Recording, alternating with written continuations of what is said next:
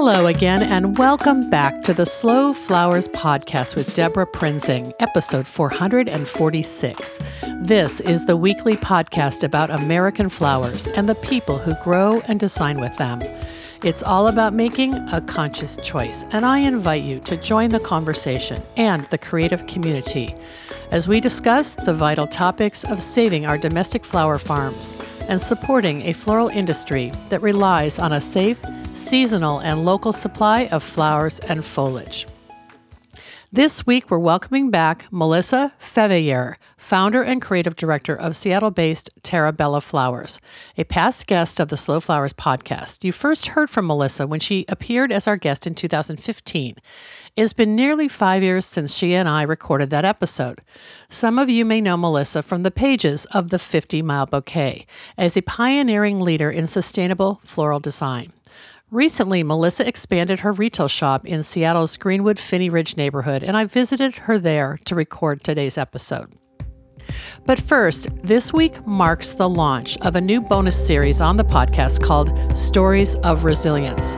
Now more than ever, the message of sustainability and seasonal and locally available flowers is top of mind among consumers, flower farmers, and florists. Yet, due to the unprecedented pandemic and health crisis, Many of us are hunkered down at home. Our business plans are in limbo, and we're all trying to get a grasp on what the future, short and long term, looks like. My heart breaks for us all, and I hope, I so hope, that the Slow Flowers podcast can continue to be a companion to those of you in isolation, away from your physical community of peers, neighbors, customers, and friends. I don't have many answers, but I do want to keep the lines of communication open and accessible. Celeste Monk of Free Range Flowers is our first Stories of Resilience guest. I'm so pleased that she joined me for a recorded conversation last week. I had spent much of the prior 10 days envisioning ways to help our community through various channels in the Slow Flowers platform. Bringing you the Stories of Resilience series is one low tech way to support you as we begin adjusting to the new normal. We've always used the Slow Flowers podcast as a forum for conversation, and now this podcast will bring you voices of flower farmers and floral designers as we discuss ideas, strategies, and resources to help you stay grounded in your purpose and calling through your own floral enterprise. Sustaining your floral enterprise is as important as your sustainable practices. Here's a bit more about free range flowers and its farmers. Free Range Flowers is an eight acre flower farm in Whatcom County, located just 10 miles from downtown Bellingham, Washington, at a ranch founded by Jay Roloff. Jay is described as a dreamer at heart. His long term vision pulls everything on the farm into order. He's the farm's anchor. He is also a true grower, having studied horticulture at Montana State and managing field operations for a large native plant nursery. Jay has an intuitive sense for what plants need and an agile understanding of mechanics and farm systems. Jay's partner, Celeste Monk, is the farm's full time farmer and florist. Besides being a grower, she's a dreamer, a lover, a feeler, an optimist, and a bit of a rebel. Celeste made her roundabout way from Arizona to Bellingham in trying to find a way to live a life of positive production. In spending time as a seed collector and propagator, she found a partner, Jay, with whom she started a cut flower farm. Celeste and Jay operate free range flowers with an emphasis on sustainable practices, wildflowers, and native plants. When not outdoors working, Celeste tries to find time to be outdoors playing, talking philosophy, writing poetry, and trying to make the world more just. Celeste is an at large board member of the Washington Young Farmers Coalition, which supports Washington's young and beginning farmers and farm workers in their pursuit of agrarian revival by offering unique social and educational events, enabling access to critical resources, and fostering a strong community of allies. So let's jump right in and hear from Celeste.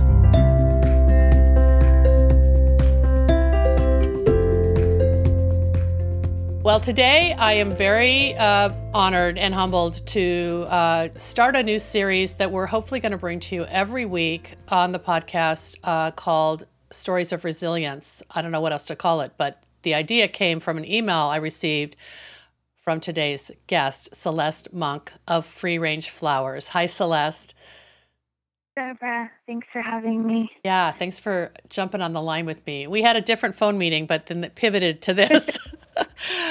but we were corresponding earlier this week about a, um, a presentation you were going to give at the Seattle Wholesale Growers Market where you sell, and um, you're, uh, we were trying to figure out how to switch it over to like a virtual, you know, Instagram live or Facebook live kind of thing. And while we were corresponding about that, you struck something you said really struck me where you said, I'm really, this sounds great, but I'm really concerned about more deep, you know, deeper issues like how farms can be resilient in this time. And it just struck me as like so appropriate to have that conversation.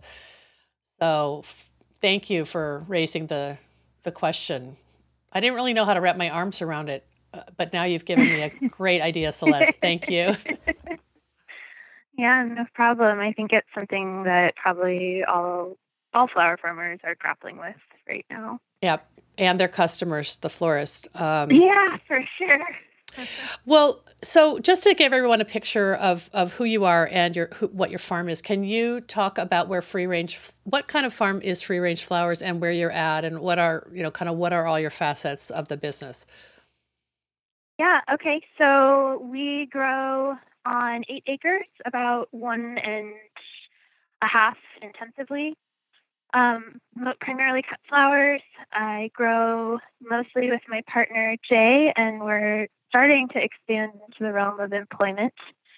Um, what else can I tell you? We're in uh, Bellingham, Washington, on Coast Salish land, uh, a little bit inland.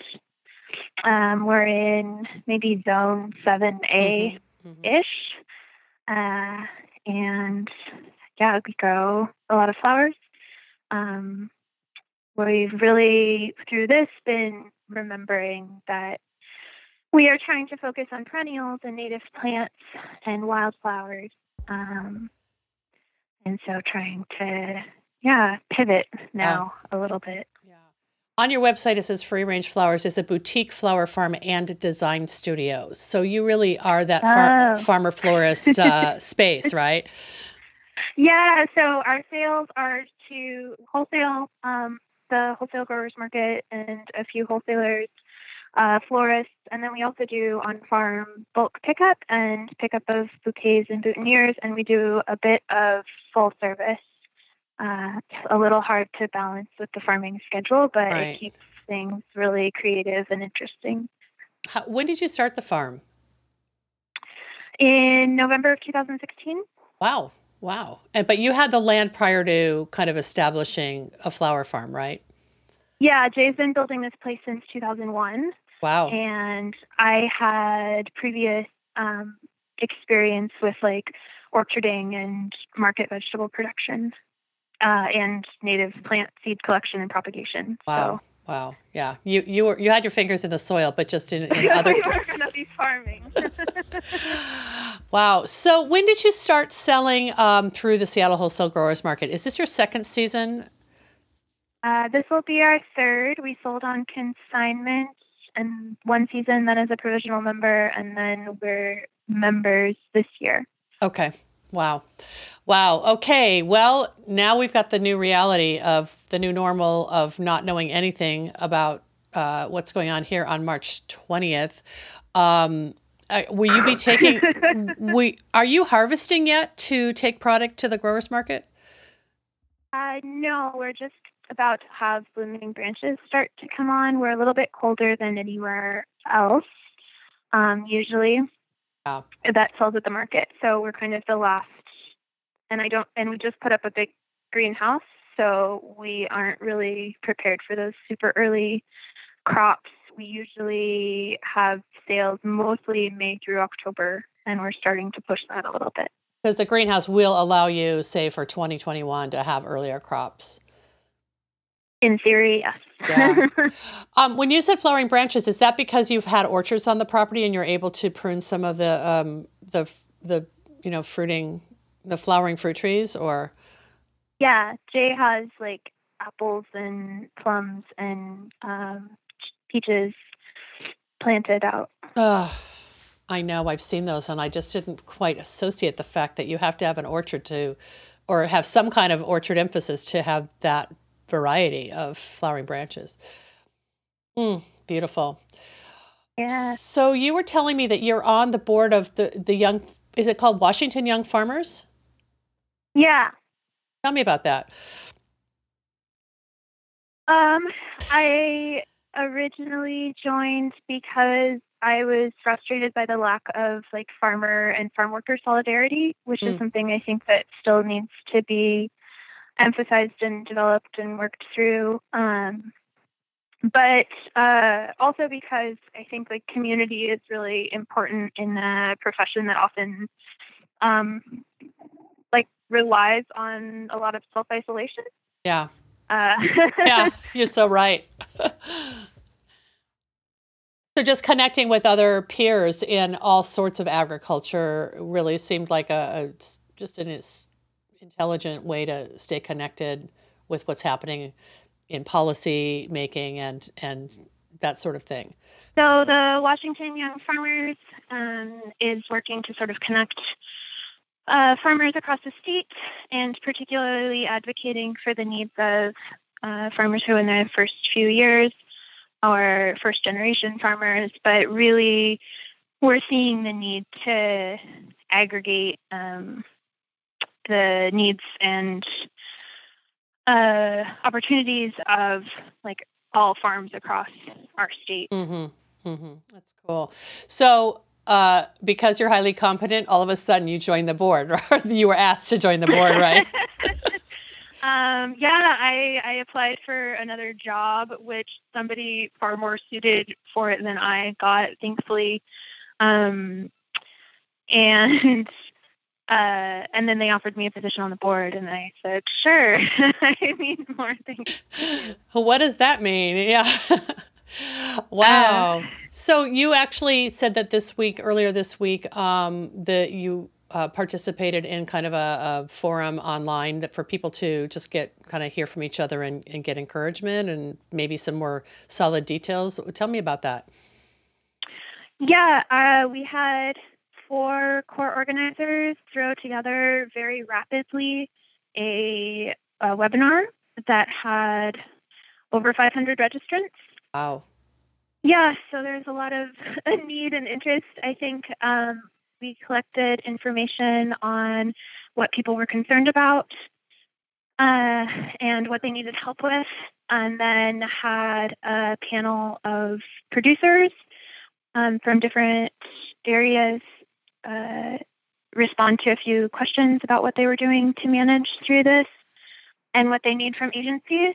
Um, so I was part of that panel, and then they had some of the agency service providers also present, like a food bank, um, WSDA regional markets, and a couple of others so that farmers can kind of get an idea of what's happening on the ground, farmers markets, things like that. Wow. Um, and then there was a participatory element where people broke into small groups of like five to seven people so that they could discuss between themselves sort of what was shifting and what resources were needed and things like that.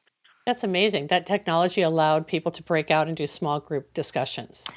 Yeah, isn't that cool? It's a feature of Zoom, I guess, and People's Hub helped to put that together and provide the tech for it. It was really great. Wow, that's amazing. So, the it, it, I think it's really important that you had this panel of producers from different facets. Was there a flower farmer who produced who presented? Were you one of them?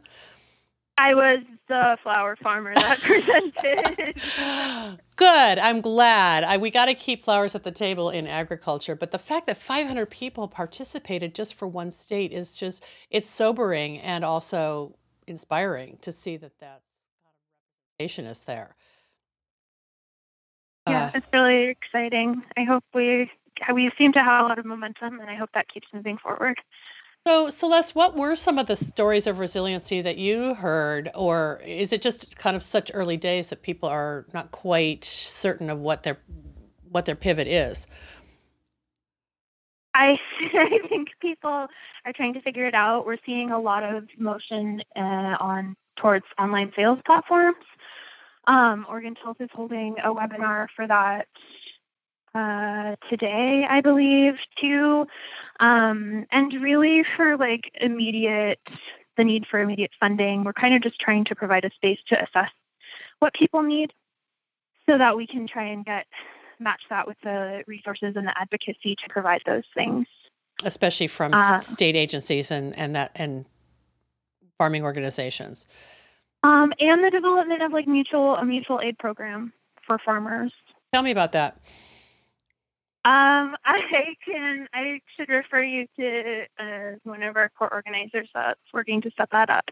Sure. Um, but there's a lot of mutual aid uh, programs that we're seeing come to light as our government safety nets sort of appear to not be there. Mm-hmm. Uh, so I think there's a lot of desire to help farmers and not necessarily the forums to do that. So trying to create structures for that. Um, COVID mutual aid in Seattle has been really inspiring on how to like mobilize and aggregate needs.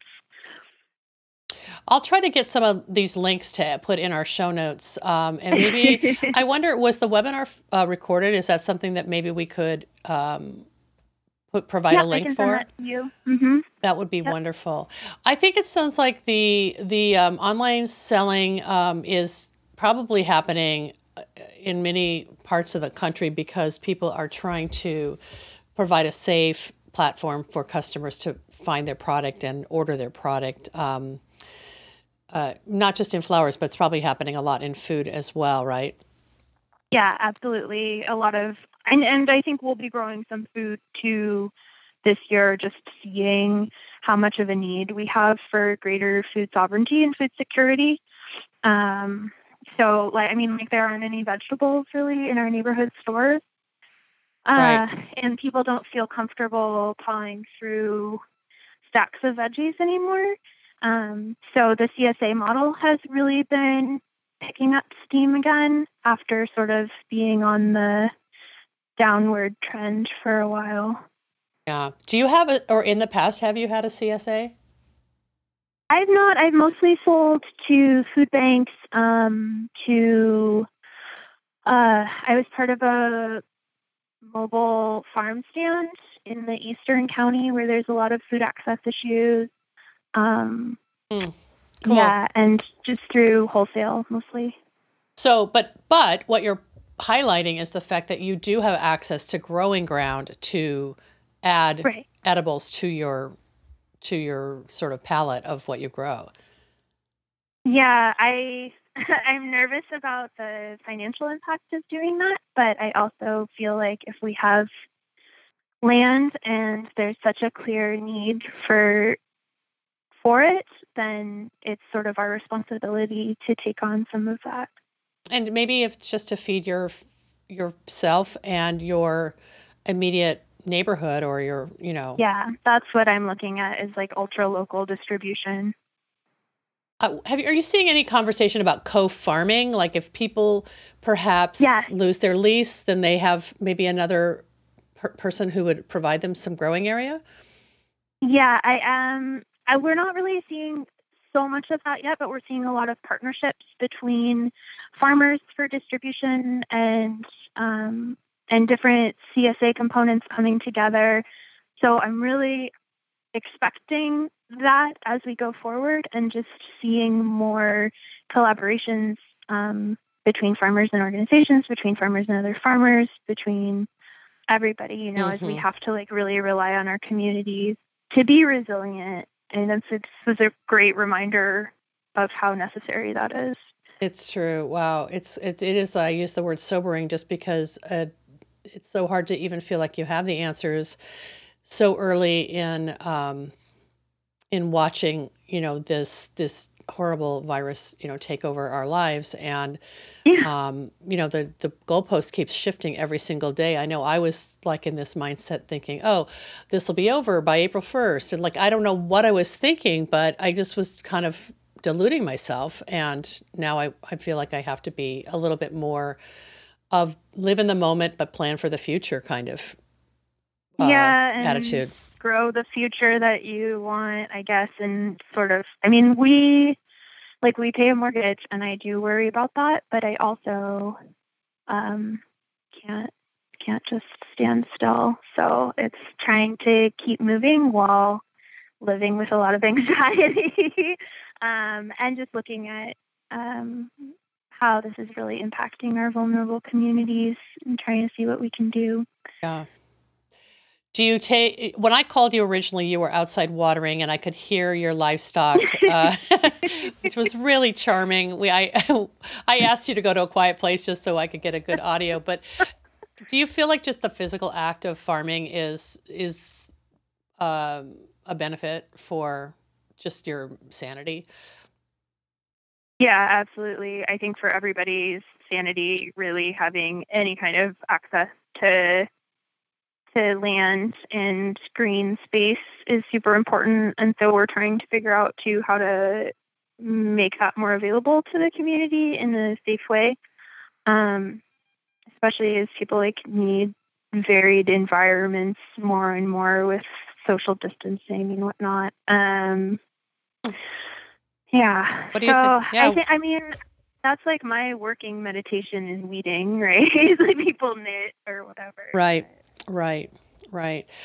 Wow. Well, will you um, keep me posted on some some of your actions, and I'll circle back with you. I know because we're working on this. Um, what will now be a virtual workshop on April fourth for uh, the Seattle Wholesale Growers Market, our local our local uh, education and outreach effort. But um, I just I just think that some tools will that you are going to provide links for uh, will at least help people thinking about start thinking about mm, don't be isolated.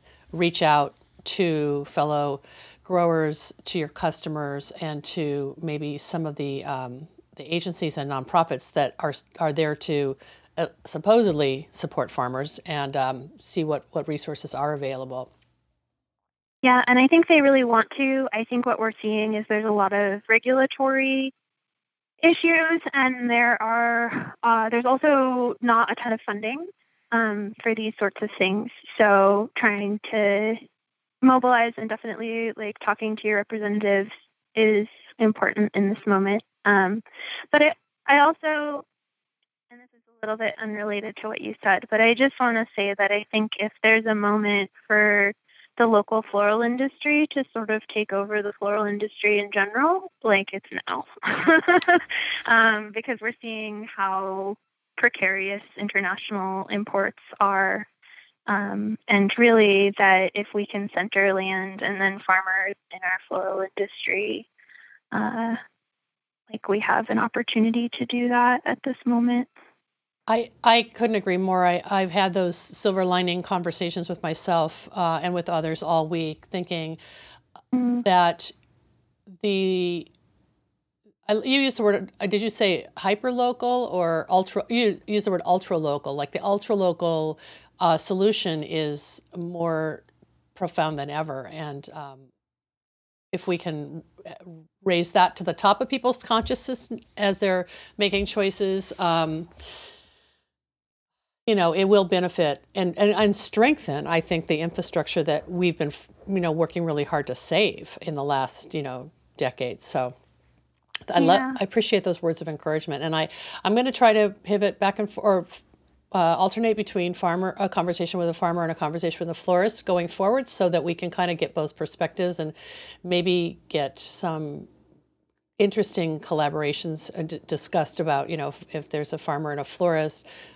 listening to this who want to come share stories of resilience, reach out to me because I think that would be really fascinating as well to look at ways that, um, you know, just innovative ways people are creating um, opportunities to sustain their businesses. That's really exciting. Thanks for doing that. well, thanks for jumping on with me, Celeste, and and, and sharing uh, in real time basically what's happening on the ground with what with you with free range flowers and um, and also in our region. So um, I didn't even really know about that till we got on the phone, and um, I'm I think it's it's just one snapshot of what is probably happening in states all across the country and in provinces all across Canada. So so uh, reach out to me and let you let me know what's happening on in your um, in your region as well. And Celeste, will you? Um, we'll also just for fun, I want to show some of your flowers and some of your designs and your farm on our show notes so people can picture you and um, think about where you are and um, hopefully reach out to you and let you know how helpful this was. Well, thanks, Deborah. Thank Okay. you so much. Yeah, I'll let you get back to your watering. okay. Thanks.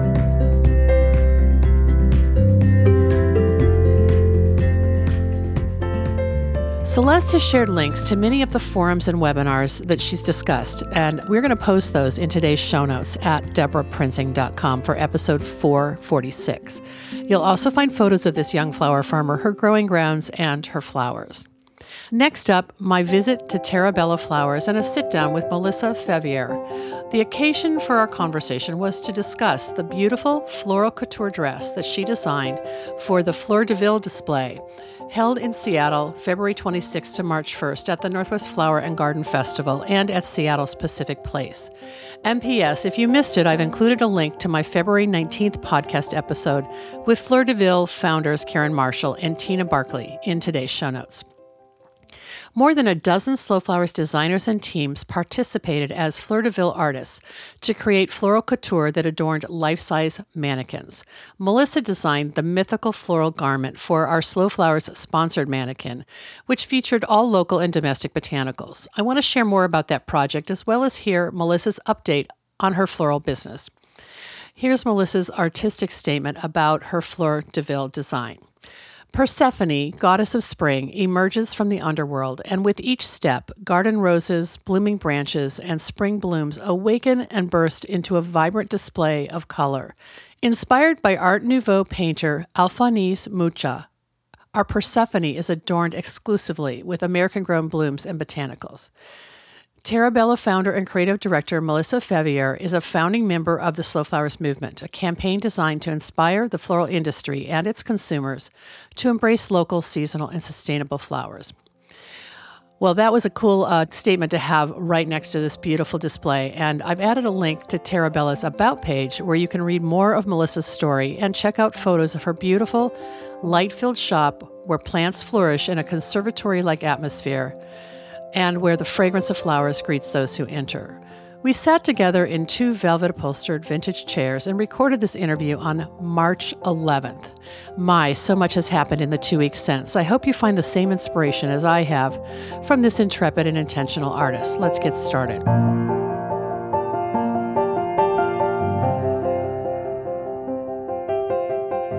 Welcome back to the Slow Flowers podcast with Debra Prinzing. I'm so excited today to uh, reintroduce Melissa Feveyear of Terra Bella Flowers in Seattle. She's a past guest of this podcast. Hi, Melissa. Hello. It's been a while, though, hasn't it? It has. It's been some time. Like five years, maybe, since oh gosh. we did that podcast. Yeah. Right.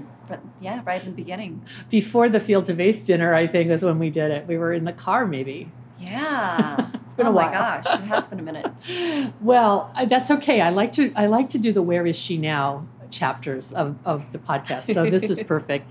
Um, before we get started, I want to just give huge accolades to Melissa for what she pulled off as one of the uh, 12 maybe designers who participated in Fleur de Ville at the Northwest Flower and Garden Festival uh, just at the end of February. Um, your Persephone uh, model adorned in botanicals was simply beautiful Thank and you.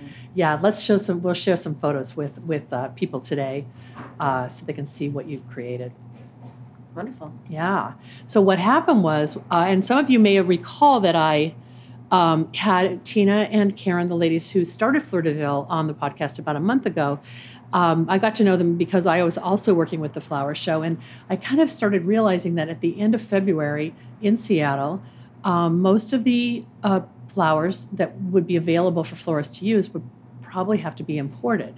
And just because of the seasonality Mhm. of our you know our growing time. And i thought "Oh, i want to guarantee that at least one of these dresses is all domestic. And i asked them if i could recruit uh, someone who i had in mind to do it and it was you and they said yes and then you said yes Yes. was it hard It was a little challenging because you know. It, a wonderful fallback are those workhorses like the carnations and the chrysanthemums that are just going to stay where you put them without needing much of a water reserve. Mm, yeah And so, had to do a lot of experimentation to figure out what flowers are going to hold up with a limited water um, source, because of course I will not use floral foam. Um, due to its environmental effects, which Sure. any of you listening now are well aware of. Uh, well, let's just say when I first met you, Melissa, it was 2010 or 11, and you were talking about no floral foam back then. You were an early adopter and early advocate for finding alternatives to, you know, the, an old school mechanic. yes. Yeah. But when it comes to these dresses, some some of the conventional wisdom I heard was, oh, you can't create a botanical dress on a mannequin without using foam. Right. You It- clearly proved that that was not true. It was it was challenging, and one of the um, beautiful things about Persephone, which was my son's idea, so I have to give Xander some credit here, um, is that Persephone embodies the whole cycle of of life and death. You Mm. know, she spends a season un- in the underworld, and uh, and then comes up in the spring to go and rejoin with her mother. And That was so perfect for the flower show too, right? and so it was okay if some of the some of the mechanics, some of the flowers, kind of you watch them fade and and pass away. But we also had other tricks, which I'll talk about further, to keep Yeah. um, more of the more precious flowers like the garden roses and such alive through the whole show. Well, how did you tackle the design? I mean, basically, you're given a mannequin, you have the measurements, and then you have to turn a two dimensional sketch into a three dimensional creation. Right. So Perse- Persephone wanted to have more Grecian, very inspired by, by Alphonse Much, Mucha, and uh, and just be able to replicate the folds in this Grecian style dress Mm. and have it very elegant and very simple. Um, but to have her walking in a spring and then for half of her body, the trail of her dress to still be basically in the underworld. And so I had roots and and different mosses which would just fade in the, from those darker tones through the chartreuse greens and blushes and oranges and burgundies, you know, all the way up to to white where she embodied the lightness. And this incredible headpiece. Yeah. That was crazy. I do love my my, my head my head floral. no, this is this is such. beyond a floral crown. this was just, I mean, it, it almost counter. It almost was a counterbalance to the weight on the at the base. Right. No, and that was really fun because what I did is I, I wanted to have a water reserve on her head. Oh, And how was I going to have a bowl of water on this mannequin's head oh my gosh. without it had it teetering off? And so naturally, the structure was going to be massive. And so I made basically a, a donut roll of of uh, chicken wire stuffed with um, different mosses, and then inside that basically that wreath that I created, then I had a little um, little bowl filled with water and chicken wire and uh, everything then wired in Oh together. gosh. So it was a hat that just then sat on her head, and then f- from the moss I could have things like the alstroemeria, which doesn't need much water, and and then and lots of plumosa and different type of local ferns and berries and then within the water reserve then you had the tulips the parrot tulips and the garden roses and So those actually weren't drinking those the were water. in water but flowing out and mixing in with the other other botanicals and blooms that didn't quite need that much That's so interesting because of the mannequins are elevated on a five foot like plinth or base. The mannequins do they're they're at eye level, but the that headpiece was above people's Correct. eyesight, so they couldn't. No one could really tell that that's what you had done, right? correct Wow, wow. How did you uh, then? Um, you know, how, a couple days in, how did you refresh that water, or did you? once it was on the pedestal there was no way for me to get it up, up Yeah. onto the top so Yeah. what water was there was there and um and it held up surprisingly well Yeah, I think days. with all of the other botanicals coming out of the wreath itself, the flowers that were within just kind of shriveled back down, so you didn't see anything dying that was in the top because it- just it Yeah. just naturally worked yeah, just like better in than I had planned. just like in nature when when things kind of finish their bloom and they they fade back into the earth. yes. Um, I do. I did hear a few comments about how amazing it was to suggest the earth by using skulls and bones and all. Yeah. So you got a lot of props for that. Right. So, um, one of the things I think our listeners need to know is that I live in one of the most beautiful places in the Pacific Northwest, which is Vashon Island. so very inspired by my environs, we collected so much local mosses Oh and gosh. my my son Yeah. his own skull collection from you know deer skulls and Just things that are at the house. just yeah jawbones from old rac- you know coyotes and such um, just stuff you found on your property, it sounds just like. stuff Yeah. we found just in the local woods Yeah. uh, and on our yes sadly on our property um, but there's that's nature yes and that's earthy. right So you were telling a story. It wasn't just uh, I mean, obviously fashion had a big part of it because it was a fashionable piece, but there was more there.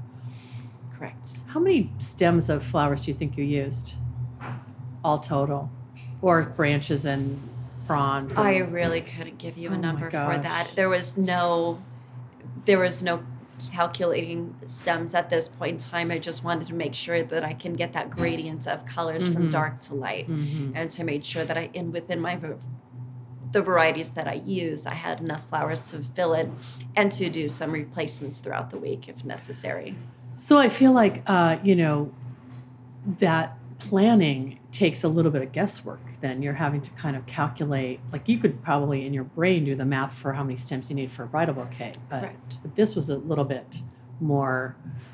We had a lot of surface area with her dress. You did, yeah. That train was huge. Yeah. Yeah, and all the other designers had that sort of same challenge. Some of them did like mini dresses, which then you're like, oh, well, she got off easy, but you know, it had maybe other challenges. So, Mhm. um, well, it's beautiful, and uh, it will live in our memories and, and the photography. So, um, thank you, thank you for sharing the slow flowers message too in what you did because you used all domestic, well, foraged and cultivated.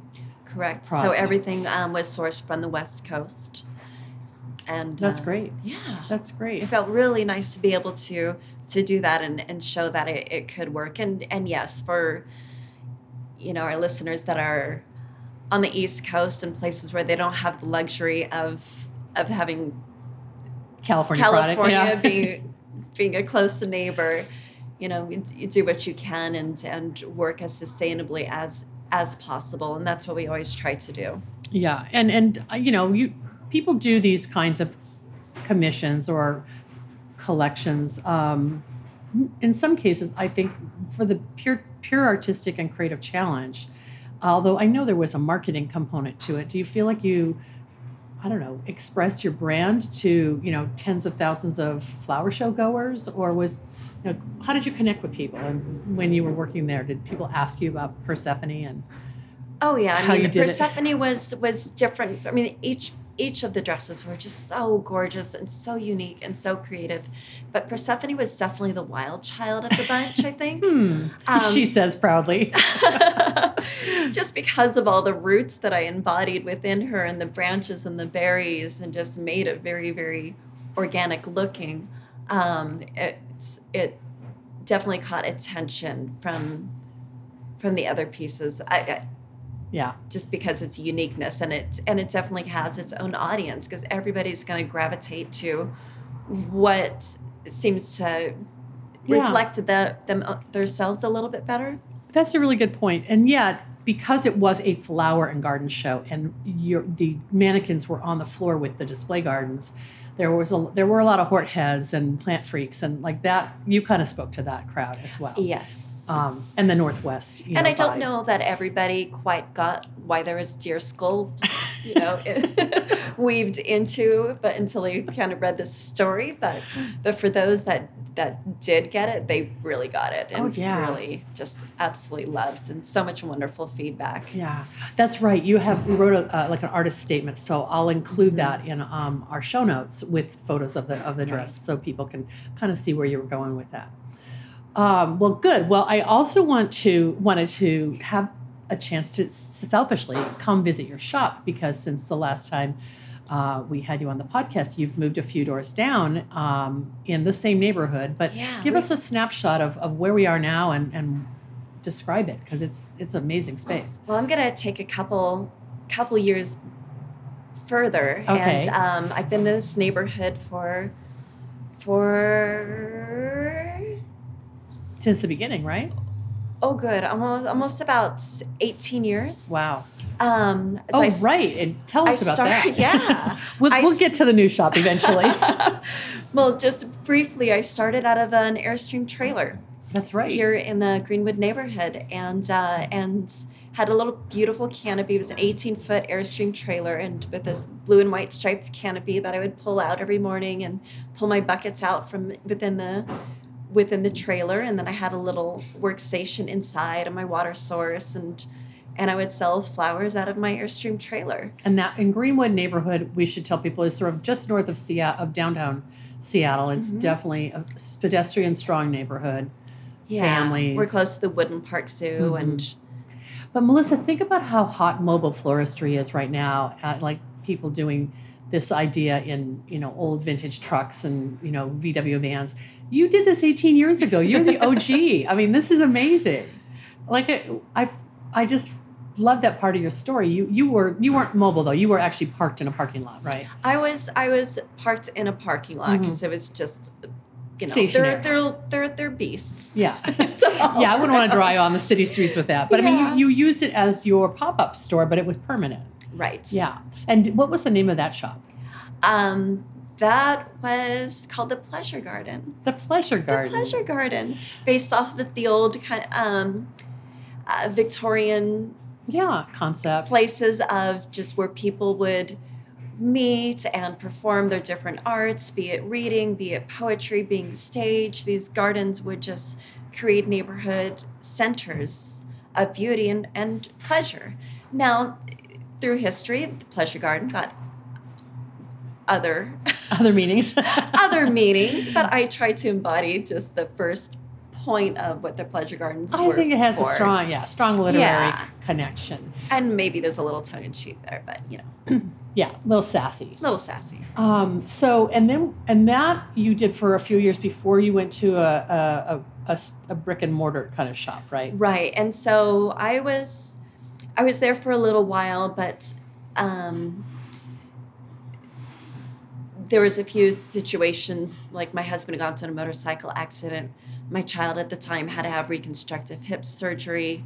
I just had to close my doors. It wasn't the time. Just like a per- And- life got in the and way. then um and then a couple months later somebody saw a Craigslist ad for a flower shop down the street that was for sale at a very reasonable price. They were needing to get out and I jumped on that opportunity and that was Phinney Ridge Florist. And that's sort of another name for this neighborhood, So- right? Yeah. Phinney Ridge. Yeah. So yes, Phinney Ridge Greenwood. And you said right before we turned on the, the recorder that this is your 16th year and your Sweet 16 celebration is going Right. on. Since I took over that flower shop. Oh my gosh, Melissa, that is amazing. And I do remember that old flower shop up the street because we're on like 74th and that was like 80 something, 85th. 85th. Mhm. Okay. Um, when you started, when you bought Phinney Ridge Florist, did you intend to rebrand right away as Terra Bella or? I I knew yes. Yeah. Yeah, I did. I didn't want to completely change over because it, it came with a lot of very loyal customers who are still my still my clients to this Wow. day. And and I wanted to make sure that they kept the beautiful shop and and mission that it was, you know, Mm-hmm. true, but and then slowly started implementing my own um, my own ambitious Vision. visions over over that, which was to be to drop the wire services, to focus as much as possible on organic and locally grown flowers, because it was a conventional flower shop, and there were some expectations of price pricing being lower that they were going to get with those arrangements, but Oh, you mean with the with the wire service because recipes? they were doing the wire service and they had Yeah. to follow within those cookie cutter hmm style designs and um, That's not you. it no there's no creativity there hmm Yeah, that's a really good point. It's like you could be, I don't know, making marshmallows or something. Like it, following a recipe isn't really what what gets you out of bed in the morning. no Breaking the recipe is what gets you out of bed in the morning. true so true So over the years, then you've gone. So you've gone from obviously you had the Airstream uh, trailer, but then you had shop number one, and then you have had shop number two, which I recall, as I recall, you moved into like right before Valentine's Day, and you were pregnant. Like that was kind of crazy, right? Yes. Yes. was that like five or six years ago? Uh, seven years ago. Oh my gosh, that baby is Yes. seven now. She's seven now. wow. Um, and that uh, so that was a good good space for you. What square footage was that? The the the, the two shops prior to this one were about the same size, right? Correct. Okay. Like a thousand square feet or something like Yeah, that? Yeah, just under. It was about 900 square Okay. feet. Um, what what happened to prompt this new space? Which, by the way, we'll have to show photos. It, you feel like you're in, I don't know, a conservatory with all the floor to ceiling glass, but it's been it's old. It has a character to it, and the floors are wood, and the the molding is still on the walls, and you know there's branches and foliage and ferns everywhere, along with the flowers. I mean, it's it's Mhm. very inviting. Thank you. Yeah. Yes. I hope I described it well. Oh, and there's an iron bed filled with succulents too. Our, our, our, our plant bed. Your plant bed, yeah, yes. right. right. I mean, you. I felt like things were going really well two doors down, and then yeah. what prompted this, uh, you know, decision to double your size? Uh, necessity.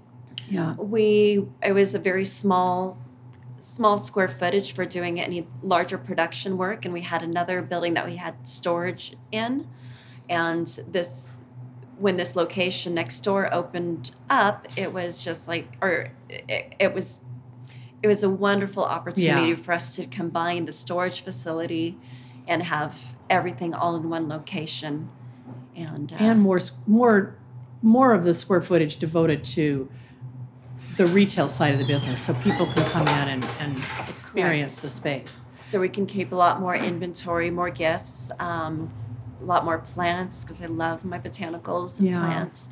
And we can also teach classes now, which we really didn't have the opportunity to do before. So it's been being being used um, for teaching classes. Uh, can, it is hired out for private events at times. Oh wow. Yeah, Um, your shop is in a, as I mentioned earlier, a really high pedestrian neighborhood, and that, and uh, also just a lot of, um, just a lot of cool things happening with great restaurants and other, you know, independent retailers. So it's just a good environment for um, having customers who value small businesses and yeah. and independent women-owned businesses. it's a wonderfully supportive neighborhood. Mhm, mhm. That's great.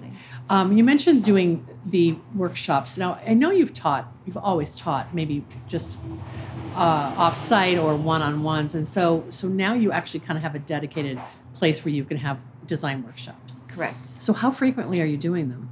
We are doing them about twice a month. Wow. we just had one over the weekend dutch um, called dutch masters and so that was taking kind of those old dutch floral paintings and recreating the style of floral that you would have seen in those in these paintings so kind of still life florals and that was that was a blast that was Wow. really fun So, who's taking the courses? Are they your customers, or how do? What would you describe the the typical student? There are customers, our Mm. followers on Instagram and Facebook, and um, we had one couple that drove up from Portland Wow. to come, and they're going to uh, take our next class. Peonies and Prosecco will be our class in May. Oh, peonies and prosecco. That's good. I can't argue with that. yeah, so they're coming up. That's worth the drive from yeah, Portland, don't you think? absolutely. I love Um, that. And then we're having a one taught by one of our other designers here. Uh, it's going to be Ikebana inspired florals, Wow. and that's going to be in April.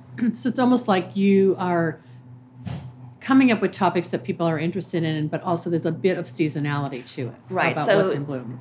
the Dutch masters Yeah. was very much about using the ranunculus and French the the all the parrot tulips Mhm. and hellebores. Mm, that's And- perfect. All those Dutch flowers, right? Mhm. Yeah. Wow. Do you like to teach? I love it. Yeah. Yeah. That I can see. It's your you're an educator. And and I think when you have the workshops, you're giving people another way to interact with flowers than just ordering from you. And maybe once they learn some design techniques, they value your services more. I would hope. You're not like giving away all your secrets, so they're not going to stop buying from you, right? Well, what most people realize is they didn't realize how difficult it actually was. Yeah. Because floral arrangements, it takes a lot to learn and get those mechanics right to begin with. Yeah.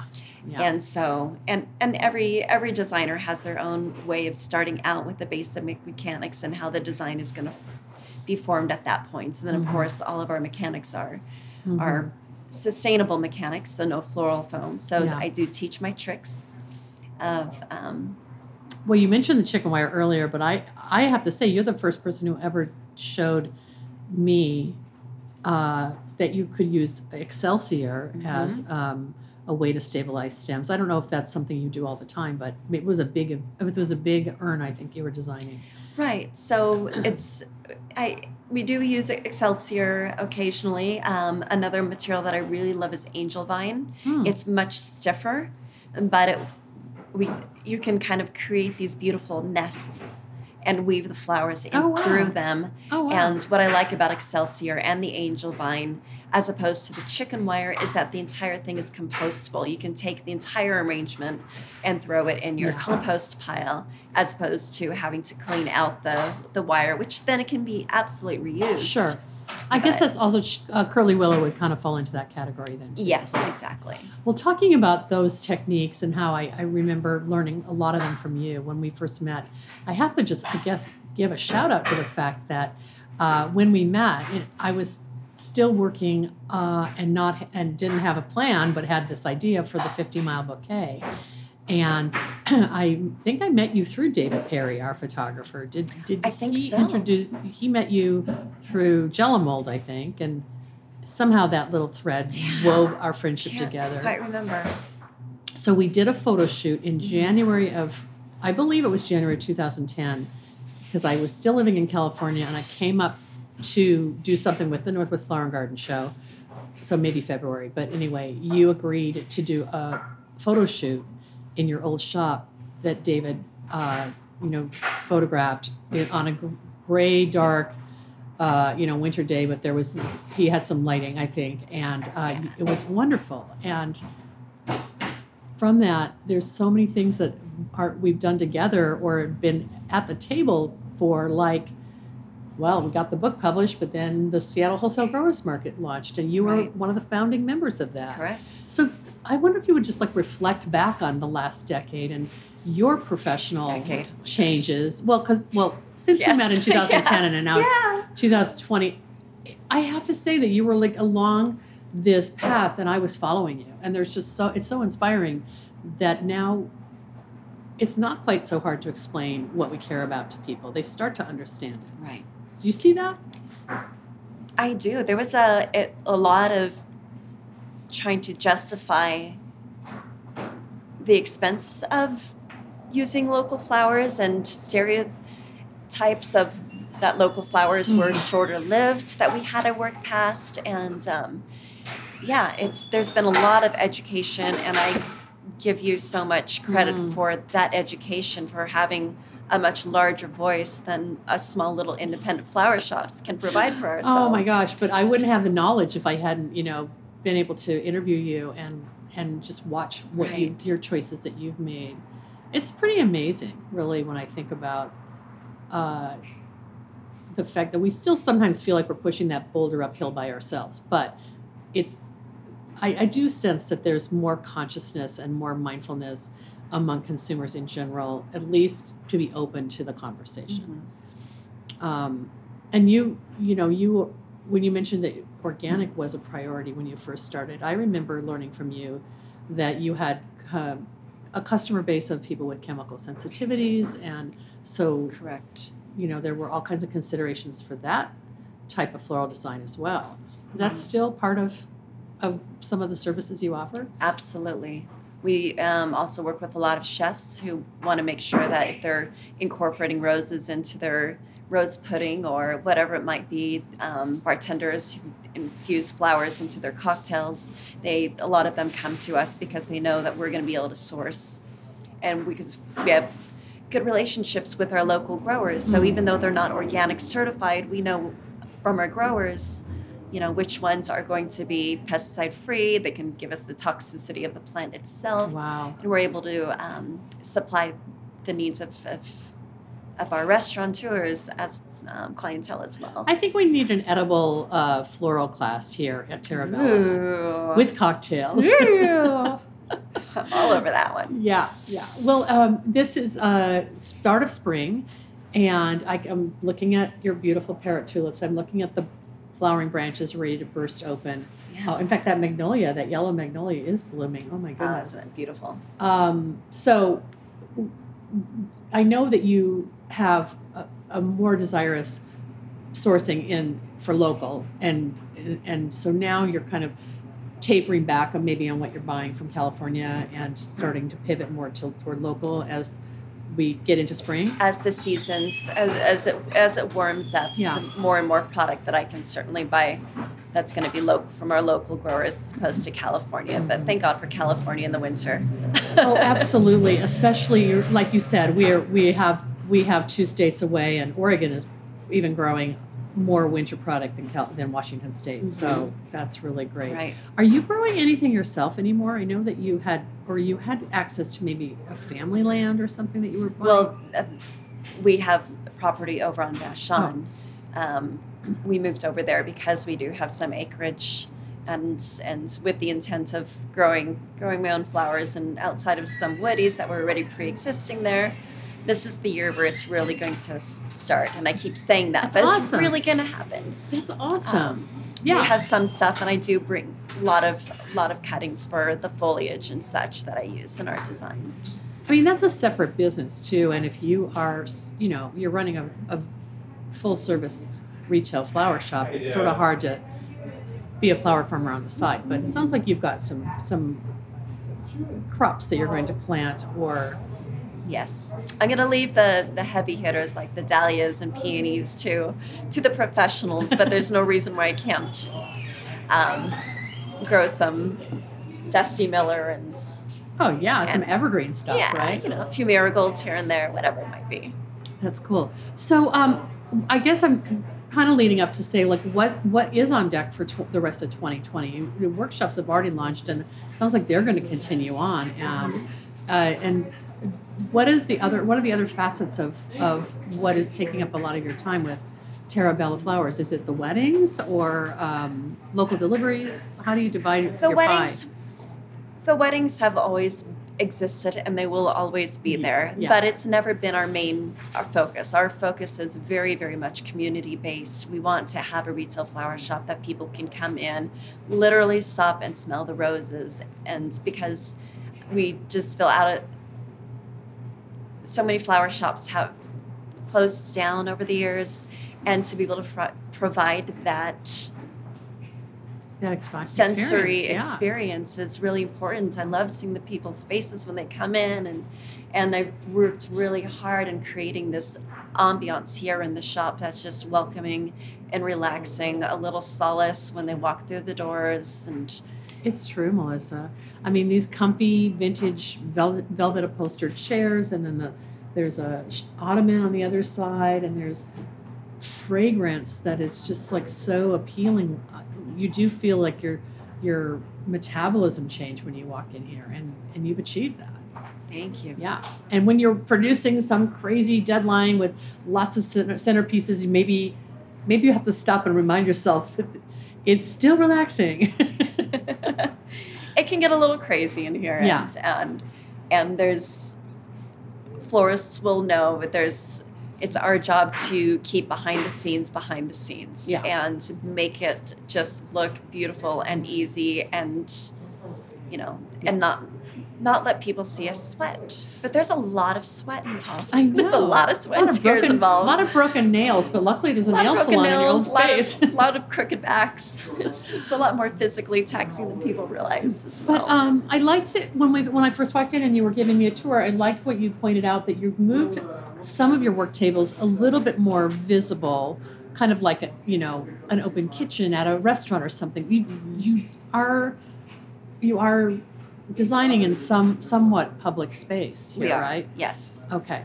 And and that what happens when someone does that happen when someone comes in and wants a, a, an order to go or if if you're just producing from other orders people can stop and watch you. People both. just like to come in and, and see what we're doing. Mhm. Um, and it made used to make me very nervous, and I like to be behind the scenes because having somebody look over your shoulder is a little unnerving. But um, I've been at this for a few Yeah, years now, yeah.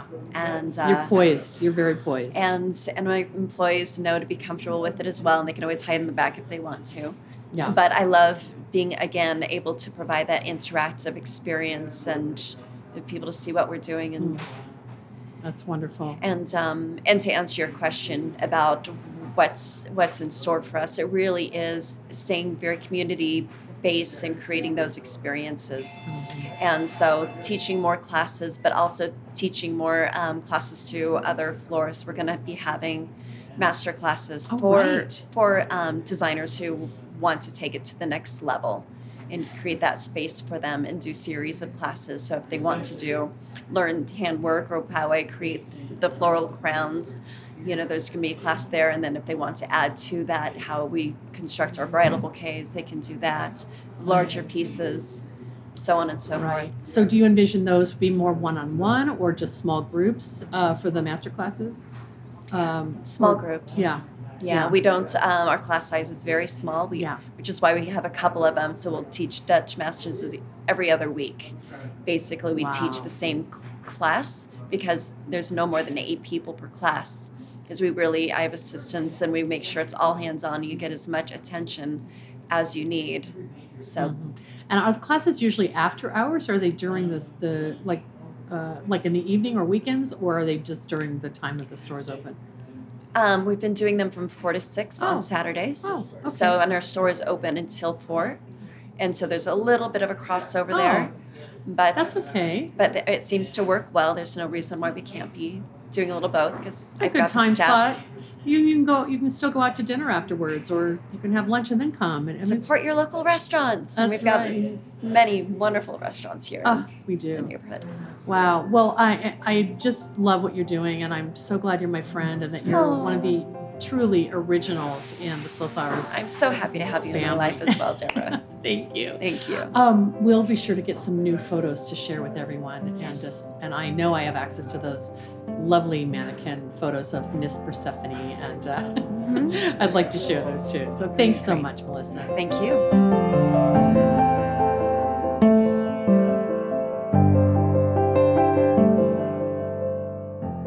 Thank you so much for joining me today as we shared two important conversations. It's bittersweet listening to my conversation with Melissa, recorded as we sat together just two weeks ago inside of her bustling, busy flower shop.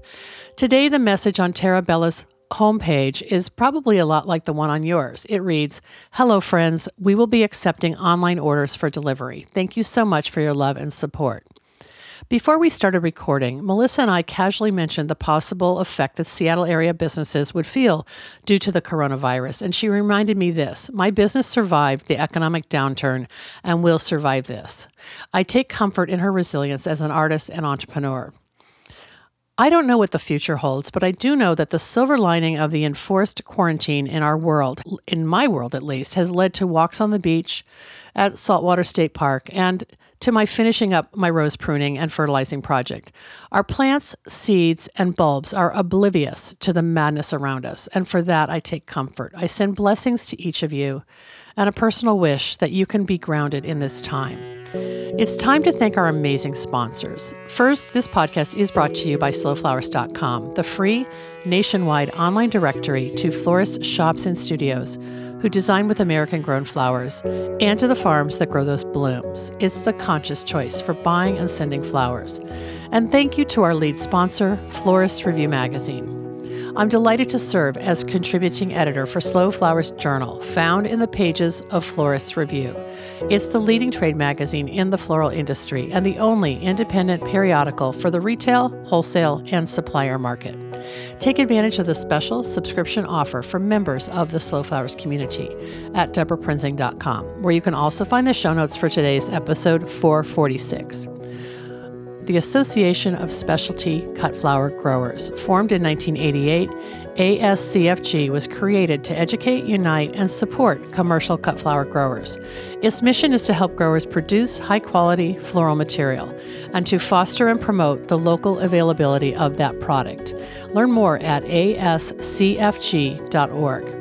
Our next sponsor thanks goes to Longfield Gardens, which provides home gardeners with high quality flower bulbs and perennials. Their online store offers plants for every region and every season, from tulips and daffodils to dahlias, caladiums, and amaryllis. Check out the full catalog at longfield gardens.com. Our final sponsor thanks goes to Farmers Web. Farmers Web software makes it simple for flower farms to streamline working with their buyers. By lessening the administrative load and increasing efficiency, Farmers Web helps your farm save time, reduce errors, and work with more buyers overall. Learn more at farmersweb.com. Well, the fourth annual Slow Flowers Summit is scheduled to take place in late June, but I want to make a few comments for those those of you who've registered or who are planning on doing so. I want to address concerns regarding the coronavirus, COVID 19, and concerns that are affecting all of us in our daily lives. Rest assured, we are working in partnership with the summit venue, Filoli, to monitor the options available to reschedule the summit. We'll have an announcement on those plans soon, and I'm as eager as you are to experience a fabulous conference that's presented in a safe environment. You can contact us anytime with questions, and I've added links to my email and that of our event managers, Karen Thornton, in today's show notes. You can also follow links to the Filoli visit page and the Slow Flowers Summit page for additional updates. The Slow Flowers podcast has been downloaded more than 590,000 times by listeners like you. Thank you for listening, commenting, and sharing. It means so much. As our movement gains more supporters and more passionate participants who believe in the importance of the American cut flower industry, the momentum is contagious. I know you feel it too. I value your support and invite you to show your thanks with a donation to support my ongoing advocacy, education, and outreach activities. You can find the donate button in the column to the right at debraprinzing.com. I'm Debra Prinzing, host and producer of the Slow Flowers podcast. Next week, you're invited to join me in putting more American grown flowers on the table, one vase at a time. And if you like what you hear, please consider logging onto iTunes and posting a listener review. The content and opinions expressed here are either mine alone or those of my guests alone, independent of any podcast sponsor or other person, company, or organization. The Slow Flowers podcast is engineered and edited by Andrew Brenlin. Learn more about his work at soundbodymovement.com.